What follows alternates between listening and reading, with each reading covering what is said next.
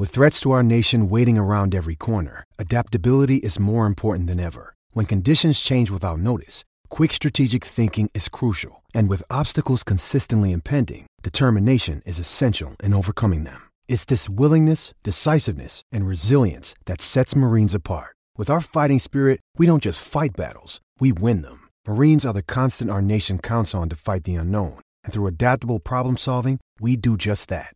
Learn more at marines.com. Great form by you hitting play on this podcast. Now, check out Same Racer, the brand new racing app for same race multi tips. Same Racer.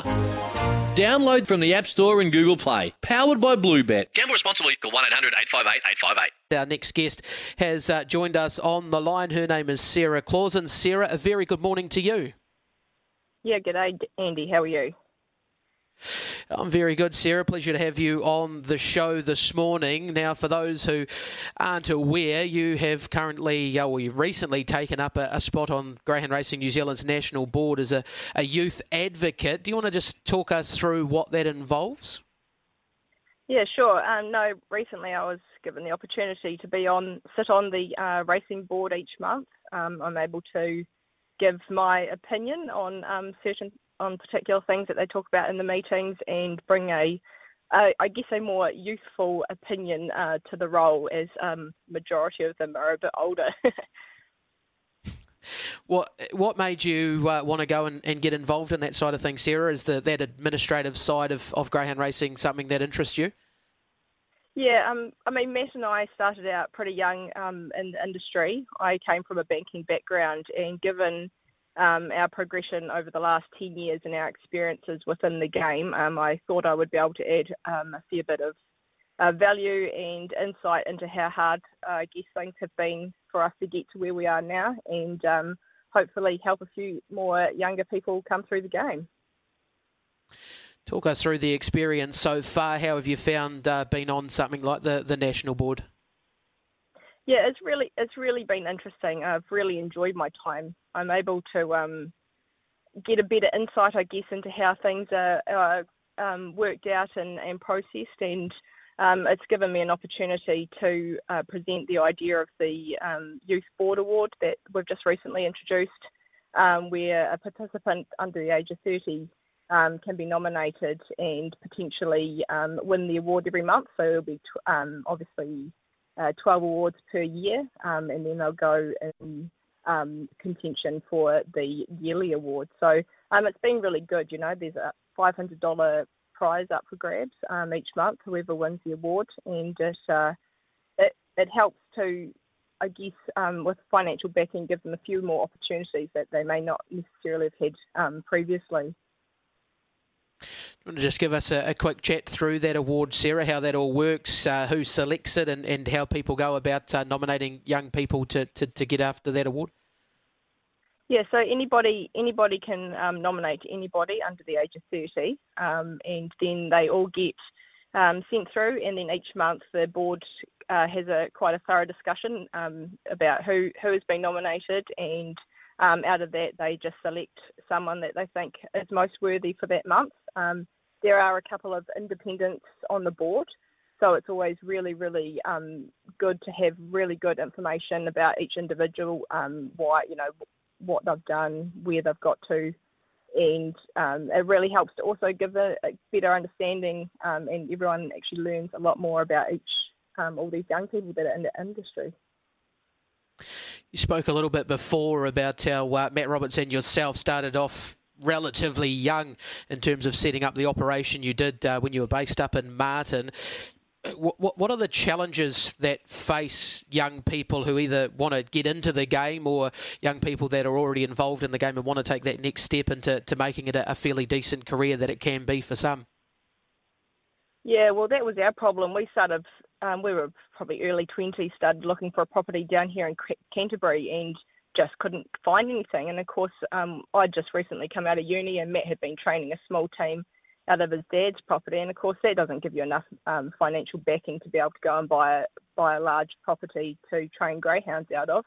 Um, so we ended up making a big decision to move up to the North Island where we were able to work with Stu Dickinson and, and lease his property and, and train his greyhounds. So it was a, a, huge risk on our part and a huge risk probably on Stu's part, knowing that we Matt had only ever trained a few dogs before, but we took the opportunity and, and ran with it, and it, it was such a, a, an awesome time up there. We, um, it, you know, I worked full time in the bank um, majority of the time there, so it wasn't like I was just helping Matt with the dogs. You know, he had to have that other financial, um, you know, that other income coming in as well um, for us to be doing what we were doing. And then also on top of that, we actually were uh, re- renovated and sold a house up there too. So we were doing a few different things while we were up there to sort of get a bit of money in the bank to be able to move back down to Canterbury again to actually buy a property and, and set up properly. So at the end of the day, it comes down to hard work and perseverance, and uh, and and then all this sort of stuff can, can fall into place, and it can happen for youngsters.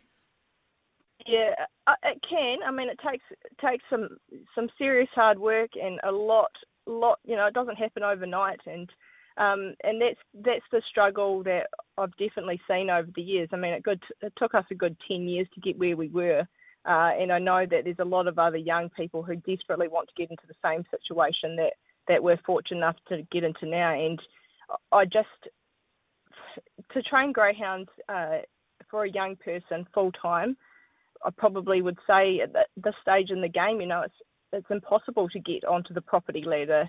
Um, you really need to be diversifying, and and I'd love to explore, continue to explore more options where a greyhound trainer can just be a greyhound trainer and then go and own their own property and and train their dogs from there. I mean, it's it's not even just trying to purchase a property now; it's trying to find the property that you can have greyhounds on that. Um, you, know you're not too close to neighbours or, or any of those other things. So there's a lot of hurdles for young people today, and even sourcing greyhounds at the moment. I mean, we're very lucky um, that um, you know people like Robin Wales um, that are sort of sending their dogs out to more people now, and Karen Walsh. Um, but there's just so many so many hurdles to overcome as a young person.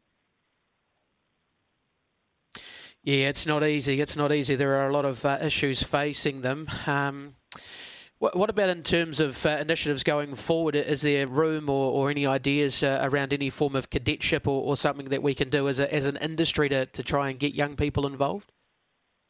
Yeah, at the moment, uh, all the codes are actually working together to create um, a like a bit of a course um, that can be done online um, and in person which they're still working through that, which is a stepping stone, but um, just my opinion, but I'd be quite keen to see down the future more facilities to be held on tracks. Um, you know, having a vet that's on course um, and actually works out of that course every day of the week, so trainers can go um, get the dogs vaccinated at a cheaper rate. You know, get the dogs checked by a person who's an expert in greyhound.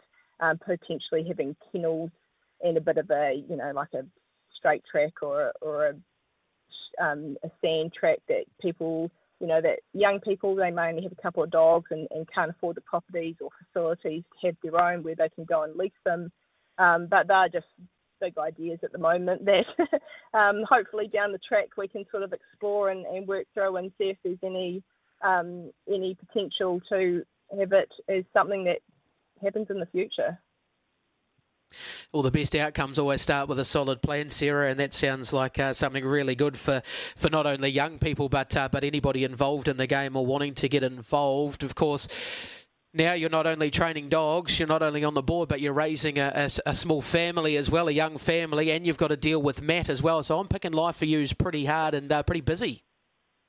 Yeah, it's definitely a bit of a juggling act, and there's certainly not much um, peace or quiet, but it's it's great. I mean, it's raising children in the greyhound industry is actually a fantastic, uh, fantastic life for us. It means that Matt and myself are generally around the kids every day. Um, you know, the kids can interact with the dogs. Estel has named a couple of dogs. You know, he knows who's what dogs what now, and it, it's really great to be able to be with the kids, working, showing them, you know, what we do every day, and, and then being involved. At what age does he start giving Matt training advice? oh well, he's questioned few things already. Um, Estel's named a dog, and he's just about to go get it start racing. So hopefully, it actually earns some money, so he can put it in his money box, and then he can actually go out and buy his own in the future. And That's outstanding. That's outstanding. Sarah, we've nearly finished, but we can't let you go until we get you to tip us out a winner from the team over the next week or so. Oh, geez, I, I had a look and I really struggled, but hopefully um, the way Mini Adobe raced last week, she's in on Tuesday. I'd, I'd quite like to see her win again. Beautiful. That's all we need, Sarah. Hey, thanks for your time. Thanks for everything you're doing uh, for the sport and all the young people in the sport. It's uh, appreciated by many. Thanks very much.